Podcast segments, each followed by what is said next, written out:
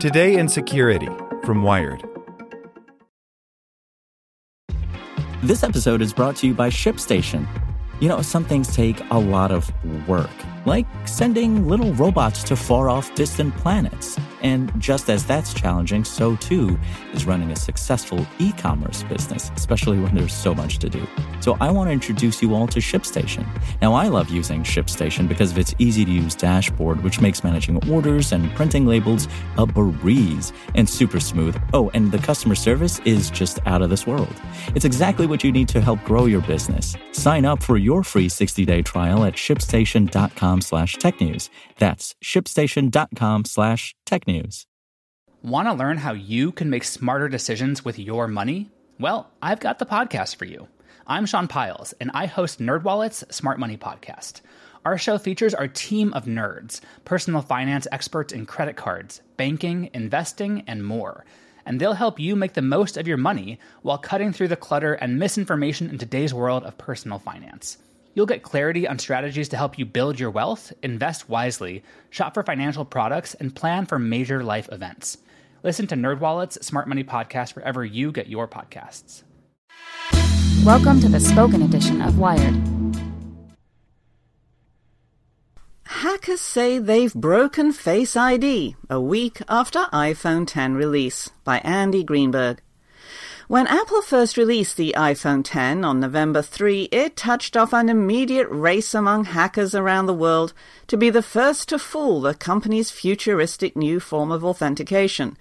A week later, hackers on the actual other side of the world claim to have successfully duplicated someone's face to unlock his iPhone X, with what looks like a simpler technique than some security researchers believed possible. On Friday, Vietnamese security firm Bkav released a blog post and video showing that, by all appearances, they'd cracked Face ID with a composite mask of 3D printed plastic, silicone, makeup, and simple paper cutouts, which in combination tricked an iPhone X into unlocking. That demonstration, which has yet to be confirmed publicly by other security researchers, could poke a hole in the expensive security of the iPhone X, particularly given that the researchers say their mask cost just $150 to make. But it's also a hacking proof of concept that, for now, shouldn't alarm the average iPhone owner, given the time, effort, and access to someone's face required to recreate it. Bkav, meanwhile, didn't mince words in its blog post and FAQ on the research. Apple has not done this so well, writes the company. Face ID can be fooled by mask, which means it is not an effective security measure. In the video posted to YouTube, one of the company's staff pulls a piece of cloth from a mounted mask facing an iPhone X on a stand, and the phone instantly unlocks. Despite the phone's sophisticated 3D infrared mapping of its owner's face and AI driven modeling, the researchers say they were able to achieve that spoofing with a relatively basic mask. Little more than a sculpted silicon nose, some two dimensional eyes and lips printed on paper, all mounted on a 3D printed plastic frame made from a digital scan of the would be victim's face. The researchers concede, however, that their technique would require a detailed measurement or digital scan of a face of the target iPhone's owner. The researchers say they used a handheld scanner that required about five minutes of manually scanning their test subject's face. That puts their spoofing method in the realm of highly targeted espionage, rather than the sort of run of the mill hacking that most iPhone X users might face. Potential targets shall not be regular users, but billionaires, leaders of major corporations, nation leaders, and agents like FBI need to understand the Face ID's issue, the Bkav researchers write. They also suggest that future versions of their technique might be performed with a quick smartphone scan of a victim's face, or even a model created from photographs, but didn't make any predictions about how easy those next steps might be to engineer. Aside from the challenge of acquiring an accurate face scan, the researchers' simpler setup outperformed more expensive techniques for attempted Face ID trickery, namely the ones we at Wired tried earlier this month. With the help of a special effects artist and a cost of thousands of dollars, we created full masks cast from a staffer's face in five different materials, ranging from silicon to gelatin to vinyl. Despite details like eye holes designed to allow real eye movement and thousands of eyebrow hairs inserted into the mask intended to look more like real hair to the iPhone's infrared sensor, none of our masks worked. By contrast, the Bkav researchers say that they were able to crack Face ID with a cheap mix of materials, 3D printing rather than face casting, and perhaps most surprisingly, fixed two-dimensional printed eyes. The researchers haven't yet revealed much about their process or the testing that led them to that technique, which may prompt some skepticism, but they say that it was based in part on the realization that Face ID's sensors only checked a portion of a face's features, which Wired had previously confirmed in our own testing. The recognition mechanism is not as strict as you think, the Bkav researchers write. We just need a half face to create the mask. It was even simpler than we ourselves had thought.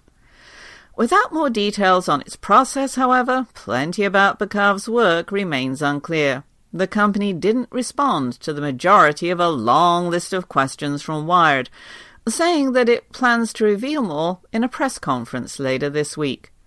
Most prominent among those questions, points out security researcher Marc Rogers, is how exactly the phone was registered and trained on its owner's real face. Bkav's staff could have potentially weakened the phone's digital model by training it on its owner's face while some features were obscured, Rogers suggests. Essentially, teaching the phone to recognize a face that looked more like their mask rather than create a mask that truly looks like the owner's face. For the moment, I can't rule out that these guys might be tricking us a bit, says Rogers, a researcher for security firm Cloudflare, who worked with Wired on our initial attempts to crack Face ID, and was also one of the first to break Apple's Touch ID fingerprint reader in 2013. But in response to questions from Wired, Bkav denied any such trickery, a company spokesperson says that after crafting a mask that was able to full Face ID, it first made four others that failed, the reg- researchers re-registered their test iPhone on the face of Bkav's staffer to make sure that it hadn't biased the phone's model of his face. After that, they never entered a passcode into the phone, and yet the mask alone unlocked it. Bkav's history also lends its demonstration some credence. Nearly a decade ago, the company's researchers found that they could break the facial recognition laptop makers, including Lenovo, Toshiba, and Asus, with nothing more than two-dimensional images of a user's face. They presented those widely cited findings at the 2009 Black Hat Security Conference. If Bkav's findings do check out, Rogers says that the most unexpected result of the company's research would be that even fixed printed eyes are able to deceive Face ID. Apple patents had led Rogers to believe that Face ID looked for eye movement, he says. Without it, Face ID would be left vulnerable not only to simpler mask spoofs, but also attacks that could unlock an iPhone X even if the owner is sleeping, restrained, or potentially even dead.